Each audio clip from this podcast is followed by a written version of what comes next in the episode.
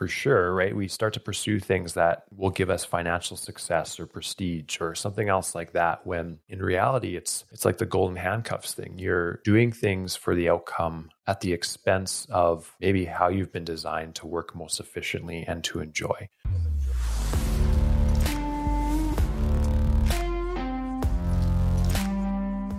Hello, everyone, and welcome to the Lifestyle Engineer podcast. I'm your host, Matt Chenard, and today I have Thomas Regier. Thomas has been, how long have you been a coach at Greater Purpose for, Tom? Um, since September of 2016, so over six years. Okay, six and a Time half flies, years. and Yep. and I, we I was discussing and questioning like, how do I introduce you, Tom? And he does a lot of things, so we're just going to dive into it and chat about everything that Tom does. Um, one of the big things I really want to talk about today is a little bit of crypto. I so I had Ernie on, um, Ernest Wider, and he talked about blockchain a couple episodes ago. I had Sean Ryder on. He talked about infinite banking. I'm going to have Stephen McDevlin on to talk about infinite banking for Canada. Um, but Tom also just doesn't know stuff about um, cryptocurrency and um, coins. Let's call it coins too. He also fitness, uh, software, and all this good stuff. So let's just dive right into it. So, are you currently still using your TikTok account? I have not been posting as, or really at all, nothing at all for the last like four ish months. Um, because well, I mean, I had a had a kid about nine months ago and started to try to keep up with it, but I was like, there are a few things that just kind of have to go, and I can't spend a bunch of time right now working two jobs and with a new kid. I can't like be spending a ton of time um, trying to.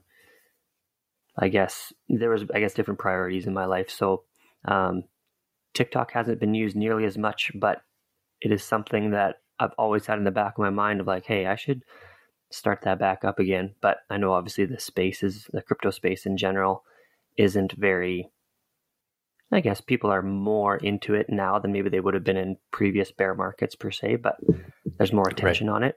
Um, which I think is going to be good overall. But it's also a time when people kind of step back from maybe making content a little bit, but um, because there's not the hype around it either, right? So it's not as it's not as easy to do. But for me, it was basically just there's something that's got to give here, and I can't.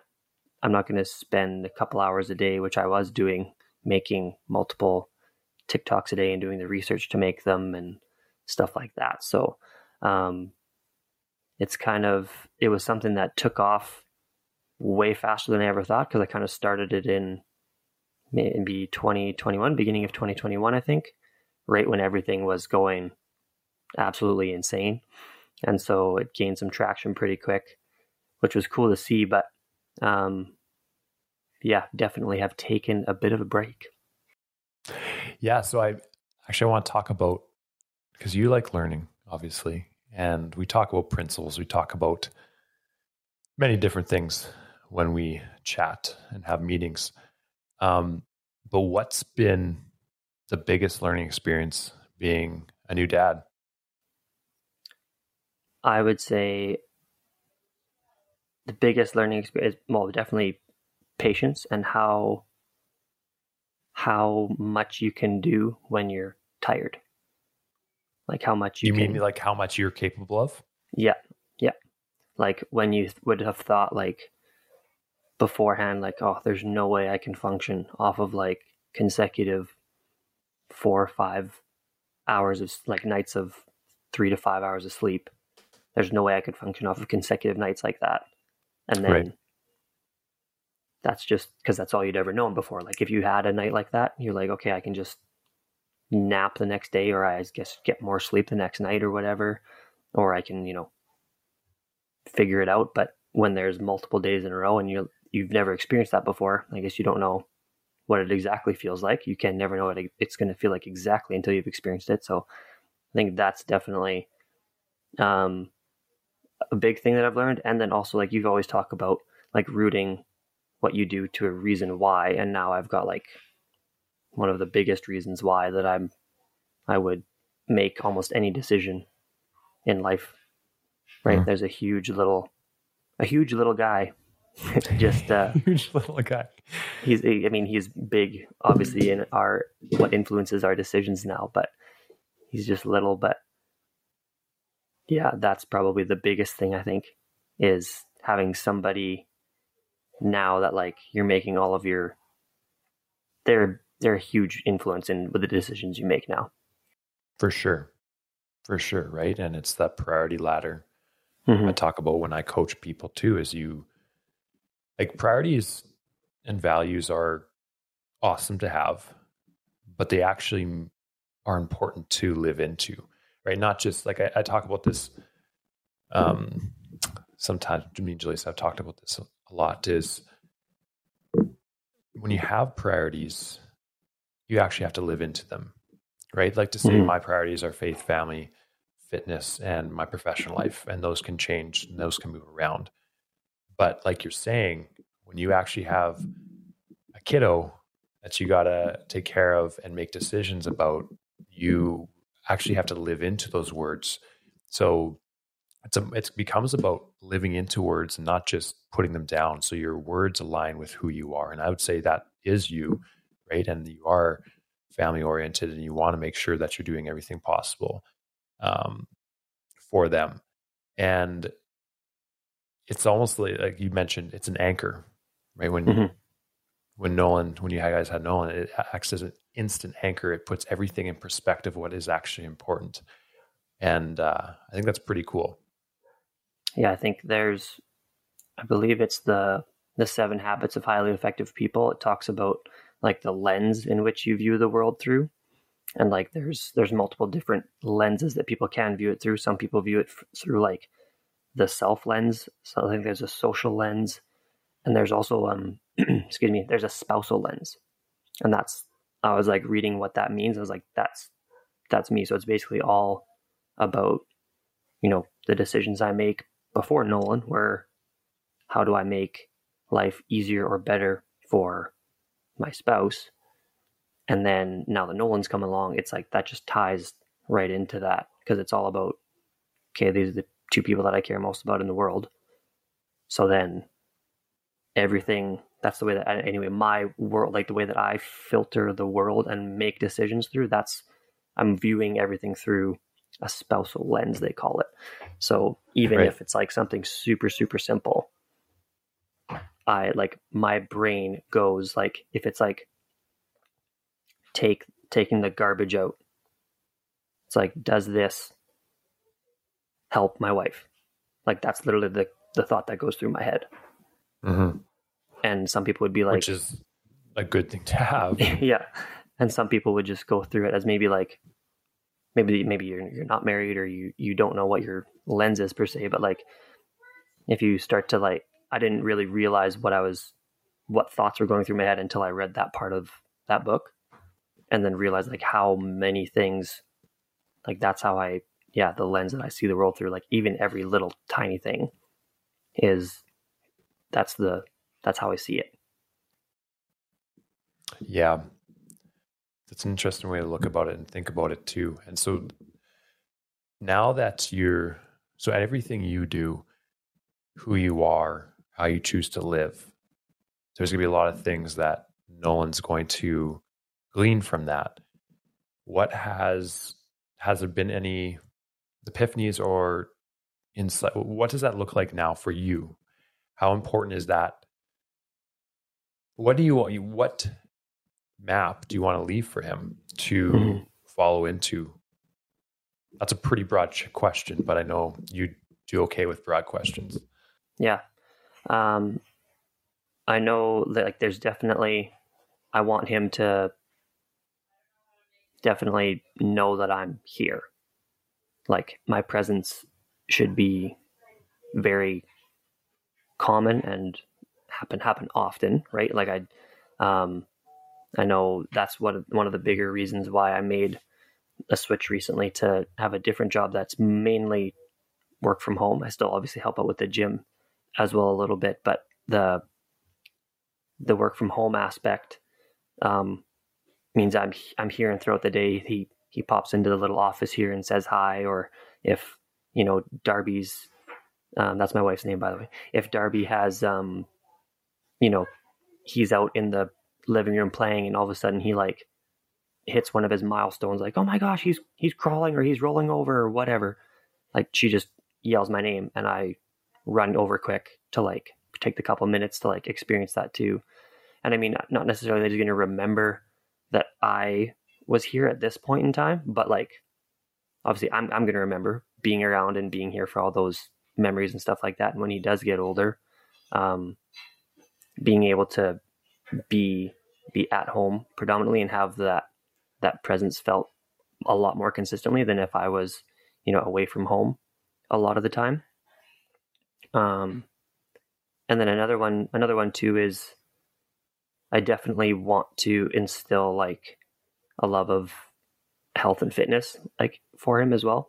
Um, because well, even just like now, like we're conscious of trying to make sure he gets like, you know, some carbs, some proteins, and some fats at every meal. Like it's not like we're obviously not worried about portion control or anything like that sometimes and sometimes it's just like he'll eat what he eats but still being very cognizant of trying to you know even from a young age like start to get good healthy nutrients into his his little growing body because that's what they need and then been trying to bring him to the gym a couple times um, to see people work out or maybe maybe watch me work out um, and he won't understand that now but especially as he grows older i want to introduce him to that a little bit more and set that good example of what it means to live like a live a healthy lifestyle and you know, we try to get outside a bunch as a family. I mean, sometimes when he was little, that was the only way we he would really calm calm down was to go outside,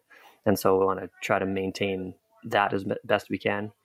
Um, there's a lot, a lot of a lot of things that are based around health that I want to leave an imprint, and then also like the, like I said, the father presence in the home as best as I can, um, because like we've even thought about homeschooling him as well, just because we want to be his primary influences and not, um, not send him. Not that it sounds. I mean, that's just the choice that we are wanting to work towards and make. Right. Um, nothing wrong with sending your kids to school. Obviously, that's just a choice that we are have kind of decided want to happen and are working towards that. Mm-hmm. Yeah, and I mean, by the time this releases, we'll we'll probably have a kid of our own, so I can say yeah. that now. But that we're we're gonna do the same thing, right? Um, homeschooling, and I think not to say that if people send their kids to public school, there's anything wrong with that. But I I've learned like I was homeschooled majority of my life, and I really appreciated it um, for multiple reasons, right? Like the work was at my own pace. I could go play outside. I could go play more sports. And when I actually went to public school later in life, I noticed how much time was wasted. And this is hmm. nothing to say about the teachers or not. It's just that I can't even imagine how difficult that would be to manage all these different personalities and kids and teens that have are active and they have hormones going on and they I think there needs to be I think what homeschooling affords someone is the ability to help them develop in principles and understand and critically think and see the world in a different way, right? Like, mm-hmm.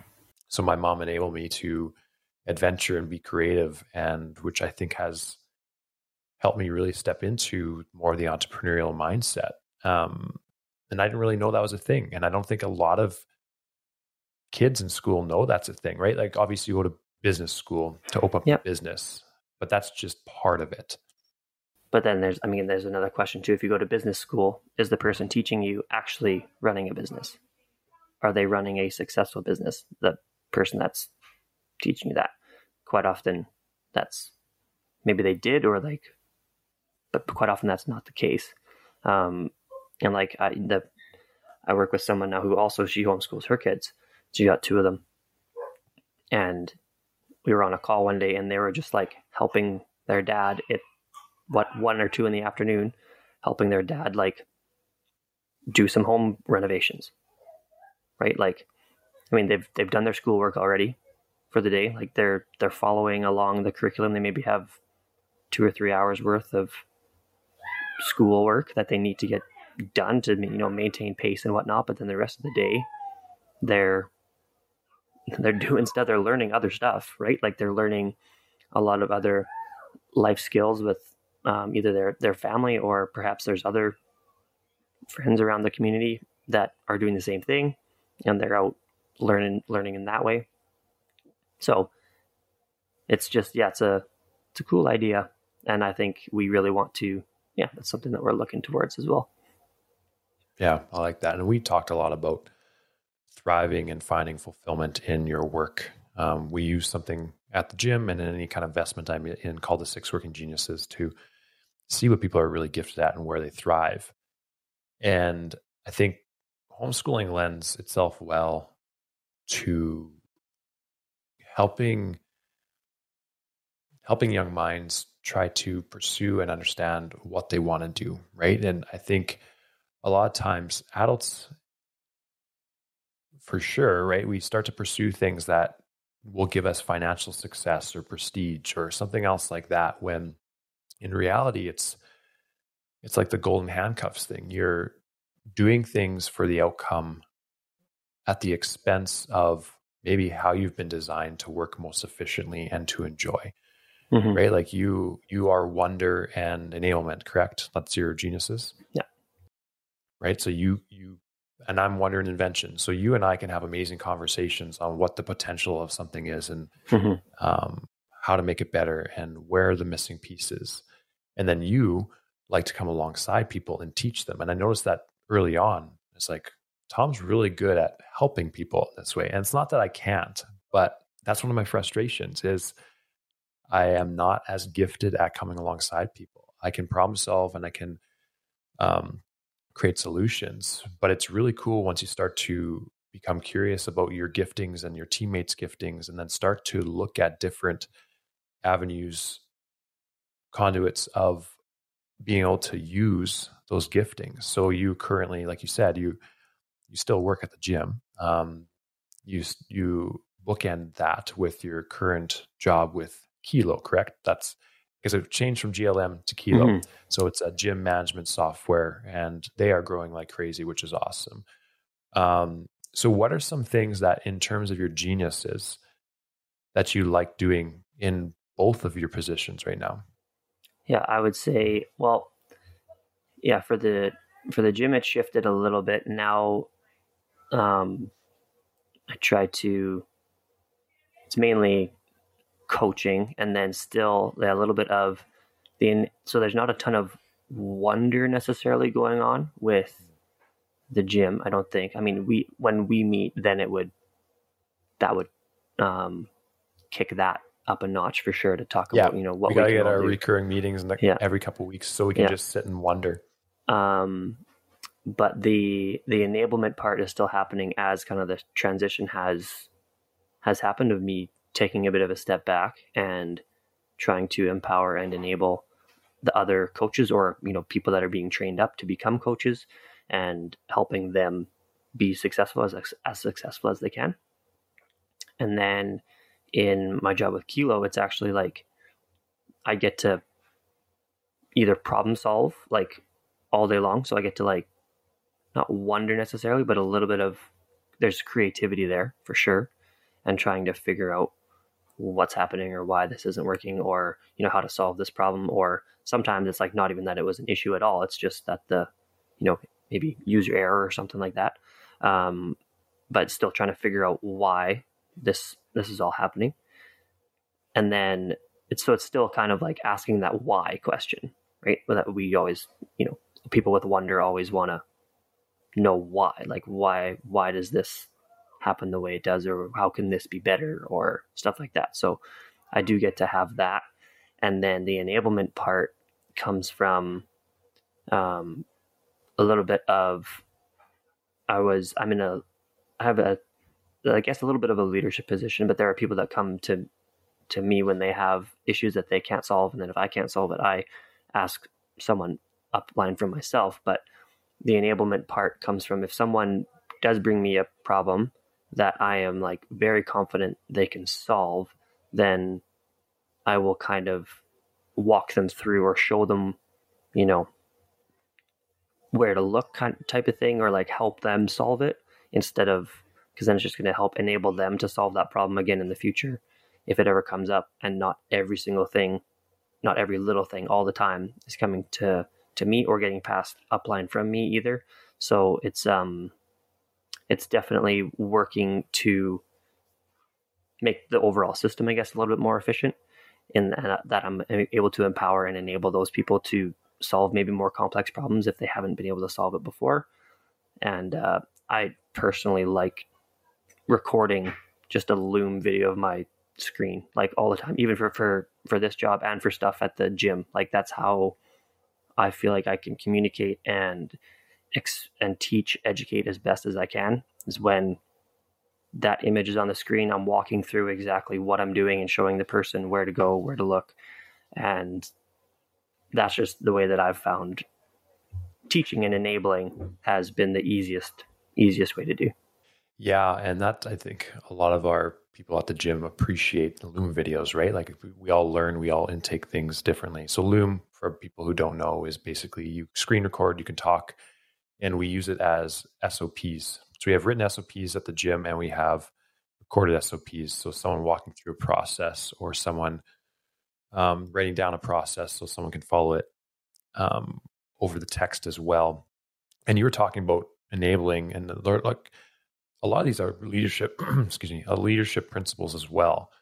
Right? Is the five levels of leadership, and I can't remember them off the top of my head, but basically, you're helping develop leaders that then can then lead leaders and just keeps pushing you up as a leader, right? And um, what is very common in the world today is that a lot of people want to become leaders because they want to be seen as leaders right so that's a lot of my true alpha program too is not just wanting to become a leader because you want the prestige or you want the accolades or you want the um, the position that has a certain title it's actually like leaders are servant hearted they want to help each other grow and the more you help people grow and become leaders themselves, the better the organization does as a whole, right?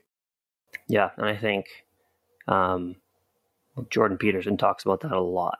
Like starting with yourself and then your family, and then reaching out to like your smaller community and then maybe your town, you know.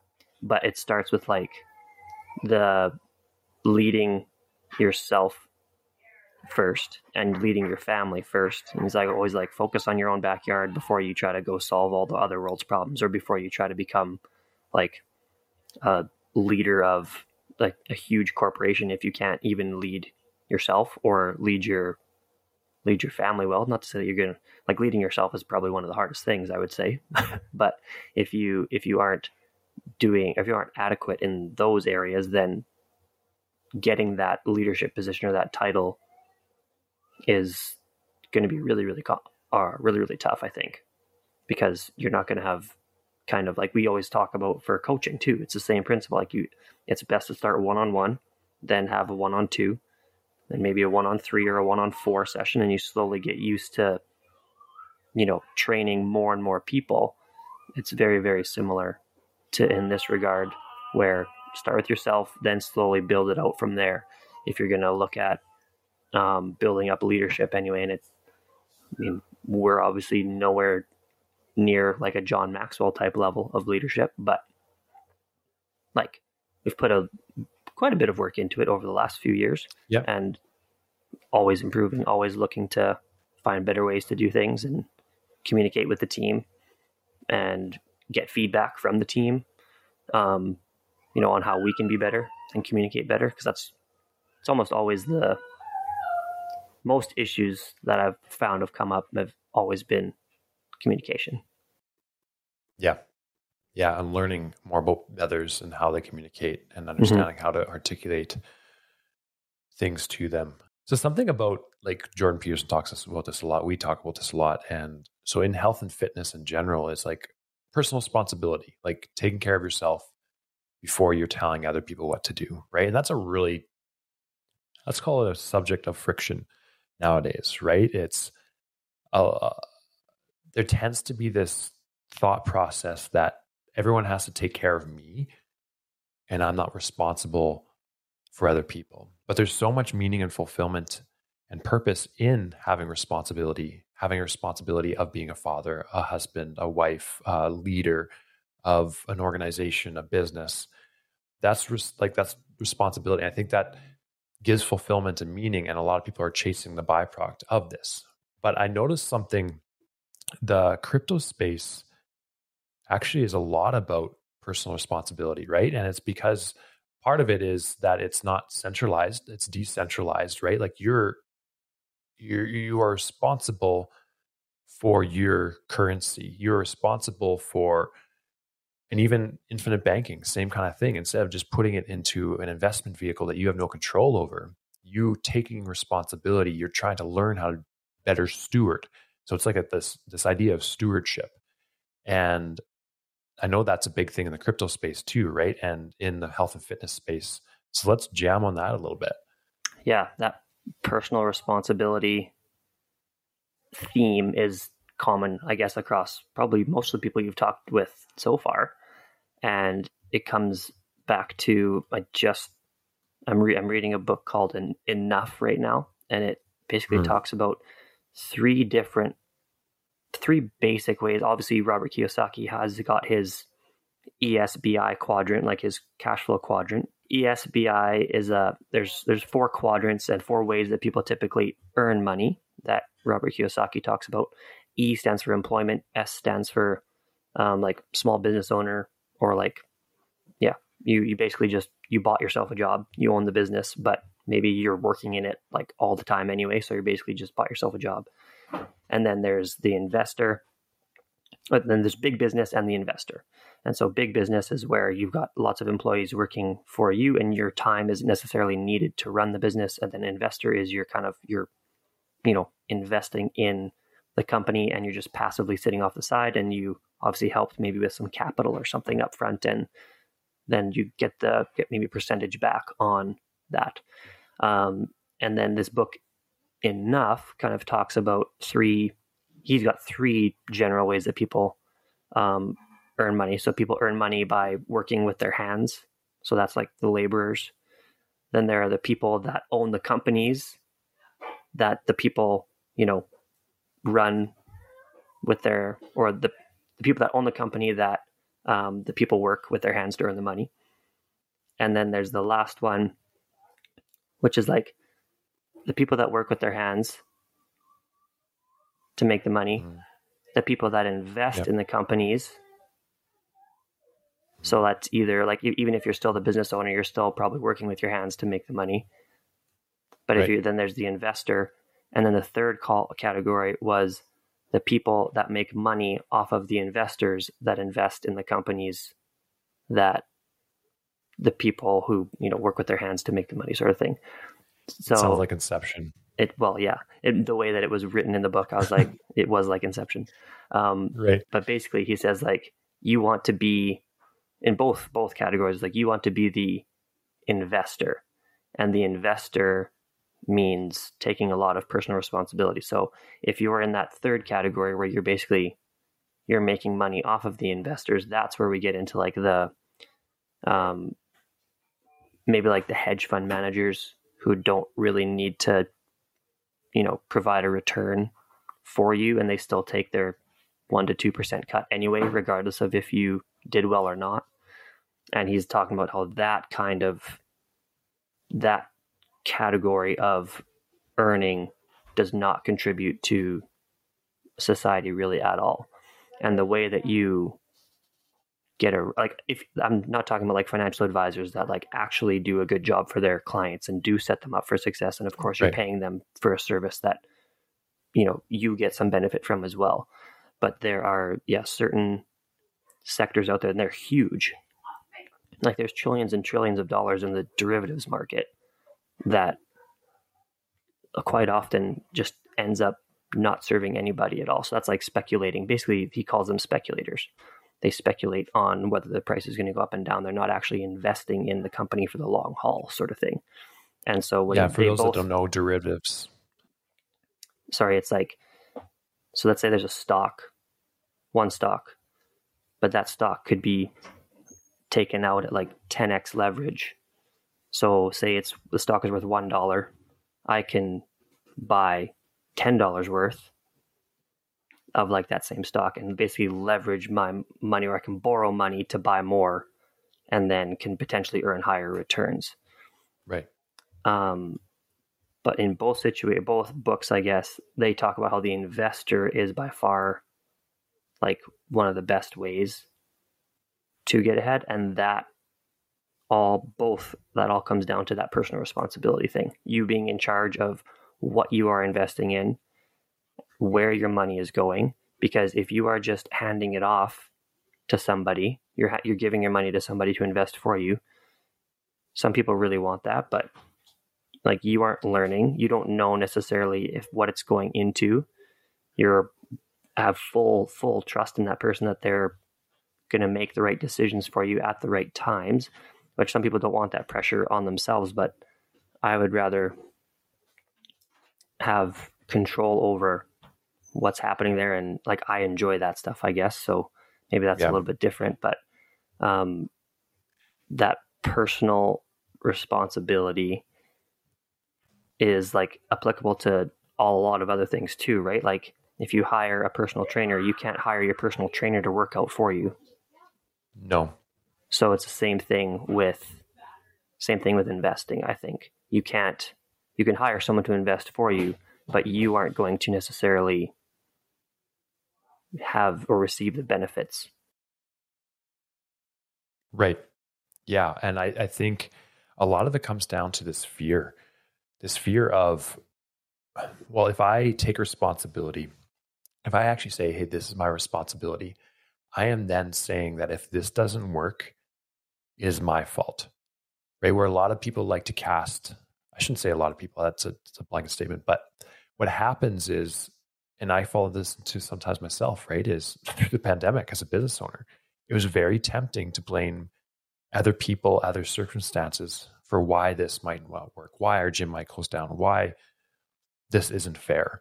But as soon as you do that, you are passing responsibility of things that are within your control. It's not going to help the situation. And I think that's what a lot of people are falling into now is they're they're passing blame because it's really hard to take responsibility of something that might not work. Right. So if I and I, I yeah, if you have a good financial advisor and you trust them and they know you as a person, they get to know you and they want to be a good steward of your money, that's a different story.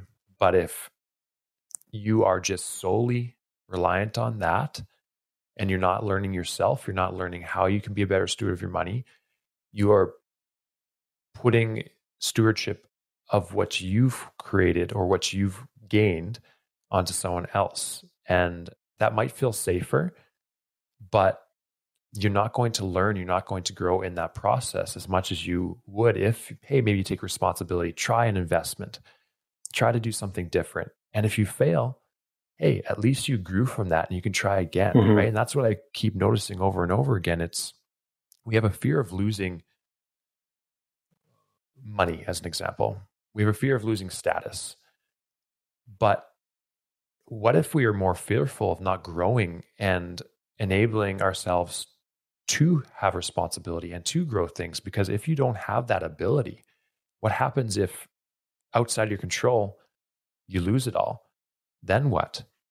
What are you left with? You're left with having to learn really, really quickly how to mm. manage and steward your own um, funds. Yeah. Another well, uh, another word that's very common in the crypto space is self custody. Right. So that mm. means that means you are well, even within the crypto space, you can leave your money on a centralized exchange. So that's like like a Coinbase or like a crypto.com or even like a Binance. Those are, right. we, you talked about how crypto is decentralized. Well, there are still centralized aspects to the crypto space. And all of the issues that happened in this last year came because of a centralized exchange managing the funds very incorrectly. There, so yeah, there was FTX, there was Luna, there was Voyager, there was Celsius, there was BlockFi, there was there were a ton of these entities where basically when you deposited your money with them and you most people just click I agree to the terms and conditions, blah blah blah blah. They don't read anything. In the terms and conditions, there was something that said if you deposit your money with us, this this money is no longer your property. It is the property of our company. Right? So a lot of people were oh. were investing into these companies because they were giving a return back, right? Like you could get anywhere from 8 to 15 to 20% just by having your crypto sit there on their account right. on their exchange and people were thinking hey this is awesome like i don't have to do anything for this and then they a lot of them mismanaged funds sometimes they were these exchanges or platforms were using um, user funds to go out and do this like i talked about before the derivatives they were doing high risk leverage trading and they lost. And so then when they lose everything they need to come back and cover all the the debts from before and all the debt they took on to make these trades and then they couldn't do it. And so they become insolvent and they go bankrupt basically is what is what's happened to a lot of them. And so moving forward now i think a lot of people did kind of trust centralized exchanges there before there were maybe a couple that had not worked out and had gone under in years before. But this year i think was last couple years has really brought back the importance of self custody, that which I said before, which is you basically you don't touch a centralized exchange.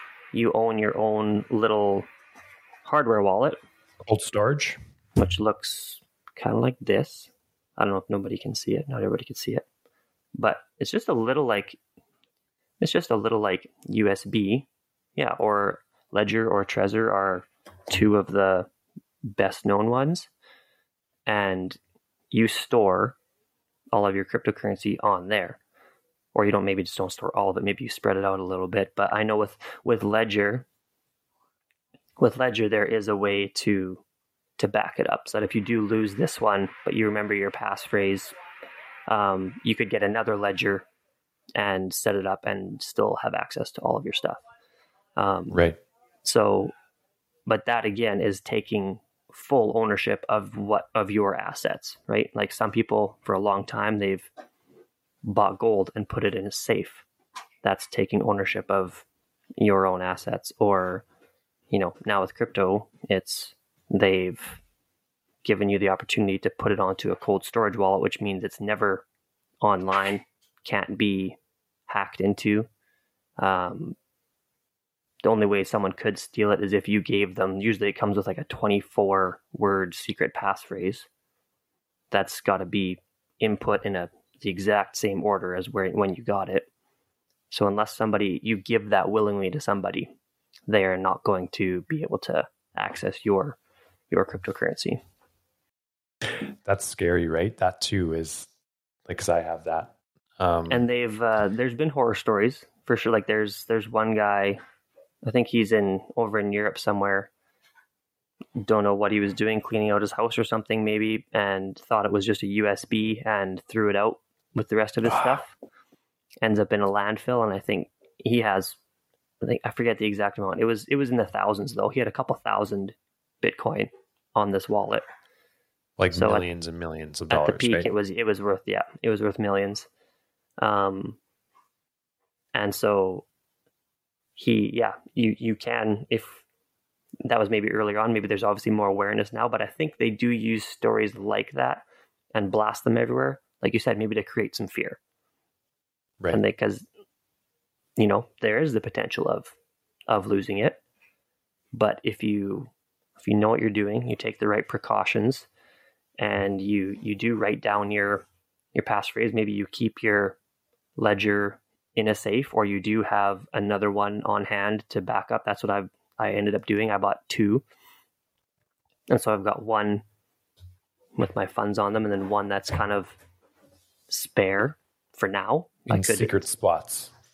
Yeah, and um, well, some people have their passphrase, um, yeah, like spread out, spread out, or they have it even the passphrase itself is in like a concealed container that you need a passcode to get in for that.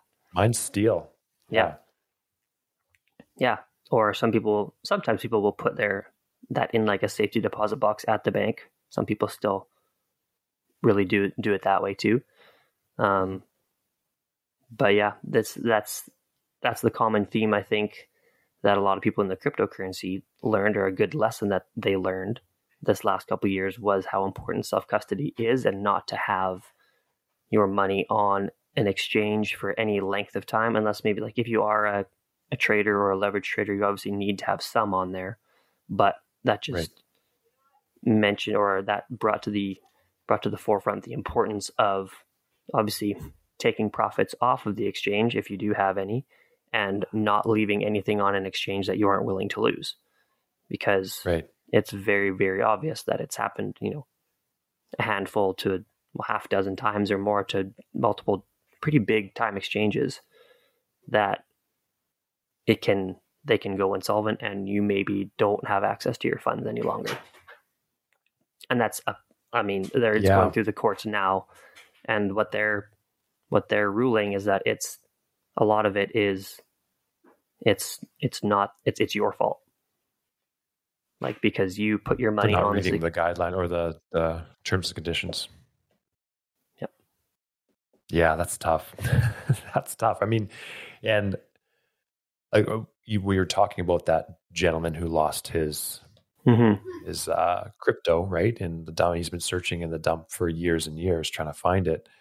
I think there's uh, an aspect of mourning what was lost, or, or that's actually going to steal your time and energy from. Oh, there you go. little Nolan's Nolan's like, hey, I, I, got something to say about this crypto space. But it when you lose something like that, it can cause you to get stuck in the past and prevent you from actually continuing to move forward. Because if we looked at our time equivalent or even more important and more valuable than money, right? Because with your time, you can grow, with your time, you can learn. And if you lose something and you get caught up in what you lost, that's going to prevent you and steal away your ability to actually gain back what you might have lost. Right. And I think that's the whole chronic and chronic and acute and acute. So, what I mean by that is people get stuck doing chronic habits, um, a chronic mindset, and doing the same thing over and over, which leads to a chronic outcome. Right. And then, let's example in the health and fitness industry, if you eat well, or if you eat poorly predominantly and you don't exercise and you don't take care of your health, there are going to be chronic conditions that come up. Right? We are in the midst of that right now, these chronic conditions. And when these chronic conditions are there, we're trying to find acute fixes for these chronic conditions. We're not going to find it. And if we do, there's going to be side effects to those too, right? Like you have to start to take responsibility and start making the deposits in all important areas of your life, which I say is fitness or physical, mental, spiritual, relational, professional, so that you can glean the byproduct of those investments and not get so caught up in what you haven't done in the past or what you may have lost, because that's just going to steal your time away and it's going to make you um, a skeleton of who you are because you're never going to be present because you're always going to be fixated on what you lost or what you didn't do. So be present. Be present in the now learn from your mistakes in the past and dream and think what's possible in the future. Yeah, I love how that theme is like just spread across almost every sector, like making the consistent like deposit, like you said, making that consistent.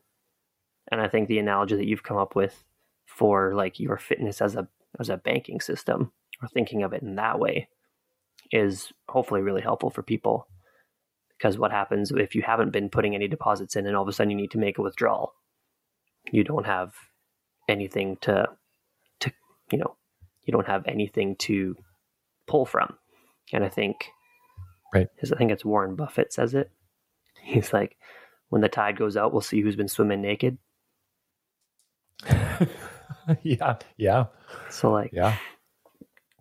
we'll see. Well, then even going back to what you're saying at the start, like being a dad, being a husband, it's not, as an example, it's not that you go on one big grand trip a year or you spend a whole weekend with Nolan or with Darby um, every couple months. It's those daily deposits. And it doesn't have to be like, I mean, if someone isn't um, able to spend all like you are all day at home, that's not what I'm saying. I'm saying that it's the small daily deposits, um, being intentional with your time, being present in your relational account. Those are what add up. Those are what build Yeah. the foundation, not these big grand things. It's like I compare it to trying to win the lottery, right? You're buying this lottery ticket, you're making an investment, but you're gambling too, right? You're saying, if I win this, I'll be set. Instead of saying, okay, maybe I'll take this dollar, invest it here. I'll take this dollar, invest it there, and I'll keep doing this over and over and over again until this compounds and builds a stronger foundation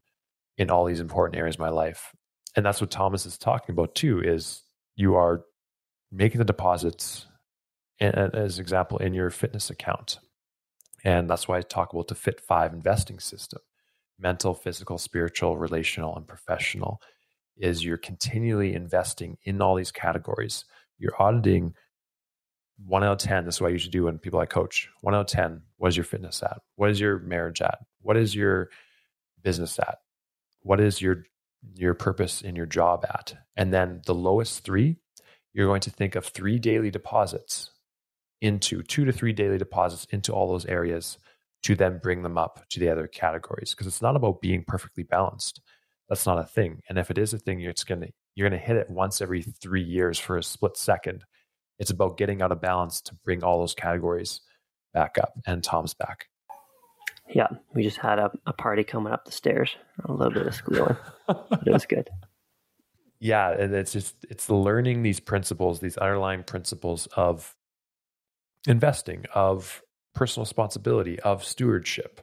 And knowing that just because we don't like a truth we don't like a principle doesn't make it any less true.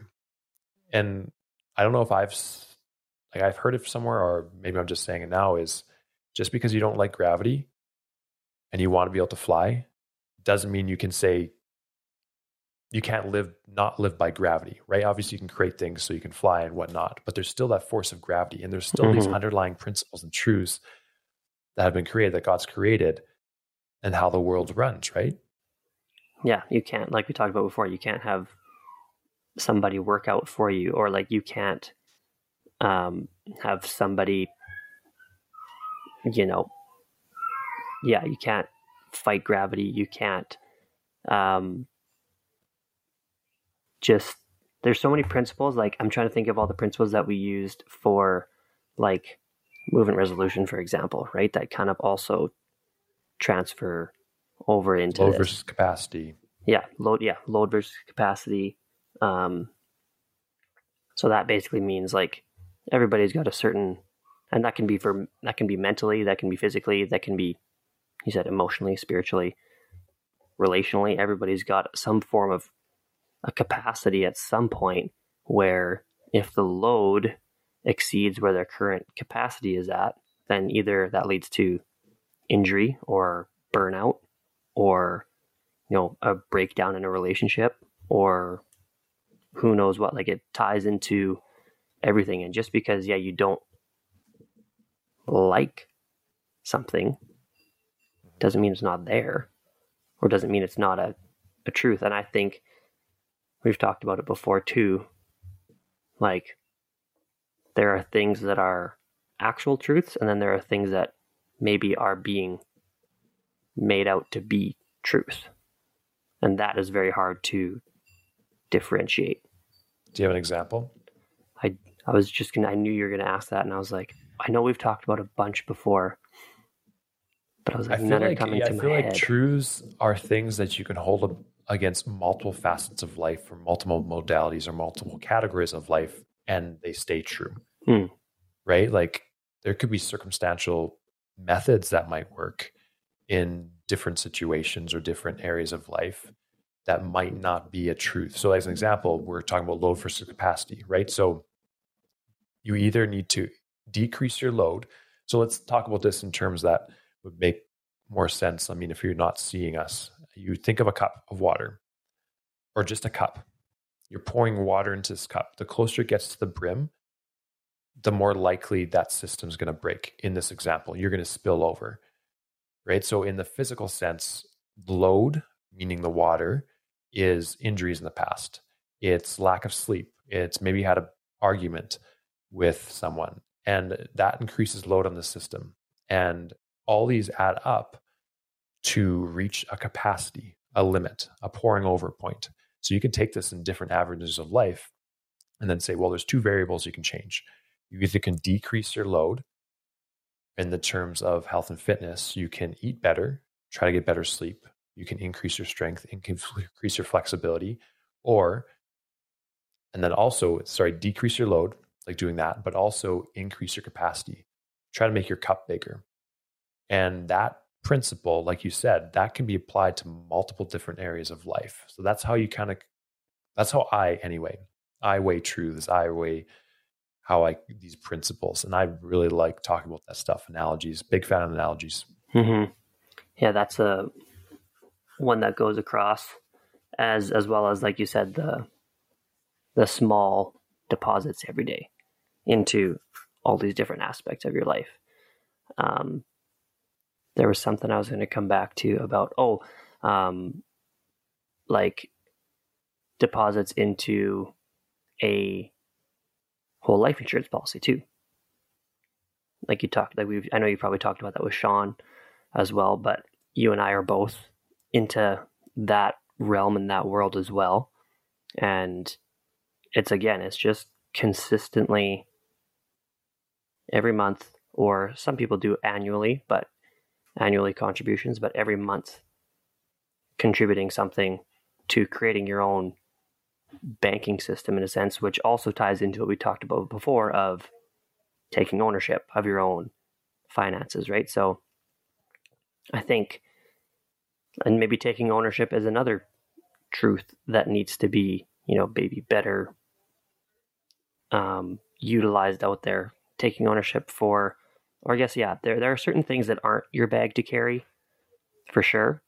Um, but there's a lot of things that like even if yeah, if you get into an argument with your spouse and you feel like it was only their fault and everything that happened was because of what they did, like that that's a time to probably take a take some ownership and like look back and like, okay, what did I say or what did I do as well? Like in asking those questions that doesn't mean that you need to like constantly be putting yourself down and blaming yourself for everything either, but I think it's it's a matter of yeah, asking yourself like what can I do differently or what could I have done differently and then you also learn from it as well when you take that ownership aspect onto it. Yeah, that's really hard, right? Because it's a hit on the ego mm-hmm. to say, hey, I'm not measuring up, I'm not being all I can be. And that is really difficult, but it's really freeing um and it, it's a never it's a never ending thing right? Like even like i'm like hey i'm not going to be egotistical. I'm not going to i'm not going to think that i don't have any part to play in my problems um or i am going to i'm going to take responsibility rather. But then you reach situations where it's higher stress or it just doesn't seem fair and it's hard to live into that truth and it's just a repeating process. It's a repeating reminder you have to have for yourself is that even if something is is 100% you're not your fault. Does it help? Does it make anything better to not take responsibility of what you can control out of that situation? So again the the, the pandemic as an example as a gym owner there's lots of things i can safely say that were not fair but if we as a team lived there and got stuck there, that's not going to benefit our members. That's not going to benefit the staff or the team. That's not going to benefit the impact and the purpose we want to create. It's going to actually stagnate us and keep us complacent and cause us to fight the wrong fight and lose focus of what we're actually here for. Yeah, there were definitely a lot of things that, well, like you said, felt unfair, but like we always talk about, you know, try to control what you can control as well. And there were a lot of things that were completely out of your control. Like, couldn't say, couldn't, didn't know what necessarily was going to come down for new rules or regulations. And then it was in those moments that I think you did a really, really good job of being like, okay, here's what we got. Here are some potential solutions. You know, what do we think as a team? Like, how do we navigate this while still sticking to the values and mission that we've laid out as a gym? And I know you you talked about that doing that with your family as well, and people you know kind of asking like, so you run your family like a business? But it's like yeah.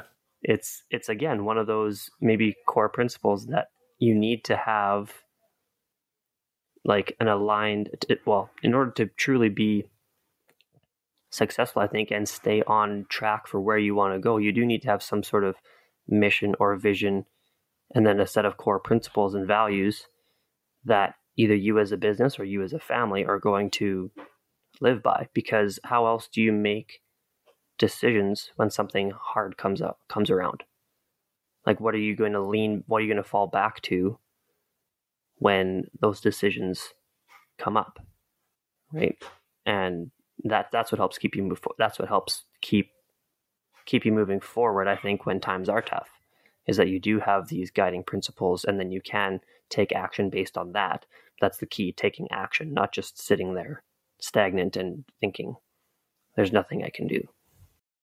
Yeah and that's the whole uh, like you see people creating their own truths now right? And that's why the world is so inconsistent is because we're not tapping into what is and has always been true. Um, like I talk about my faith a lot on here and on my Instagram page, and that my my faith is in Jesus Christ, and I know that that's the truth. That's but there's also other aspects of in the world in general. There's principles and truths that you can attach to. So one example that I a principle and truth I gleaned from past two years is that it is more important to lose everything staying true to your character and your values and who you are than it is to gain anything at the sacrifice of who you are. Mm-hmm. Right. And that is like, that doesn't make it easy to do. It just means that you have faith and trust that that's the truth and that that doesn't change. And that doesn't mean that's going to enable you to be more successful. It just means that you're able to go to sleep at night knowing that you didn't sacrifice who you were. You didn't create a trail for the next generation for your for your son or for your kids to do the same thing right? It's more important to stay true to who you are and to build character and to create impact than it is to gain anything. And that's a never ending journey and process. And that obviously starts with you know taking some time to figure out who you do want to be or what you do want to, what principles and values you do want to embody. And I know that's why, like, if a lot of people maybe they haven't read um, Vivid Vision, but that's kind of, I think, probably what you, I'm assuming that's what you and Jaleesa kind of tried to model when you went away for your weekend. And a lot of times they say it's best to, yeah, go somewhere quiet, go somewhere in nature, either, you know, if it's by a river or in the mountains or you know on a lake somewhere and spend some time um, going through basically what that book says but coming out with a like a three year plan for where you want to be because it's not too far out there that you can't see it but it's also far enough that you could definitely achieve some pretty significant results in three years and then it you know sure. go it uh encompasses the vision, the mission, and the core values that you want to all have either as a family or yeah, if it is a business, then that's in there too, or that can be you can be utilized for that too. Some people do separate ones, separate one for family, separate trip for business, right? Um, yep. Yeah, we have for the GP team, we go. We're going to start going away twice a year now, right? Mm-hmm. Um, to re refocus that. We have a meeting coming this month where we're going to revisit all that stuff. And I think people hesitate to do that because they're afraid of being disappointed if they don't achieve what they set out to achieve. But here's the thing. If you set out an ideal, you set out a mission or goal or vision for your life and you continually pursue that and it's for the right reasons and you're anchored in the right purpose, there's no way that's not going to benefit you in some way, shape, or form. It just not, might not be exactly what you wanted, but it's better to go in the right direction and maybe miss some things than to get everything perfect and not move at all, not have any direction. Um, so if people are listening and you are interested in building a vision for either your business or your family or for your personal life, feel free to reach out, book a free call with me. Happy to help you there. Um, this has been fantastic, Tom. I always enjoy chatting with you. Obviously, we get to we haven't been able to chat as much um, because you're a busy dad, you're a busy action taker. But I was going to say, where can people find you? But I guess not TikTok right now. No, I'm I'm not really a social media guy right now. I'm not working on building up necessarily any kind of business right now. My like we kind of go through phases in life, and my phase right now is stepping back and working, but being a dad, and that's where I'm focusing a lot of my time. A lot of things we're working on. It's a really important job.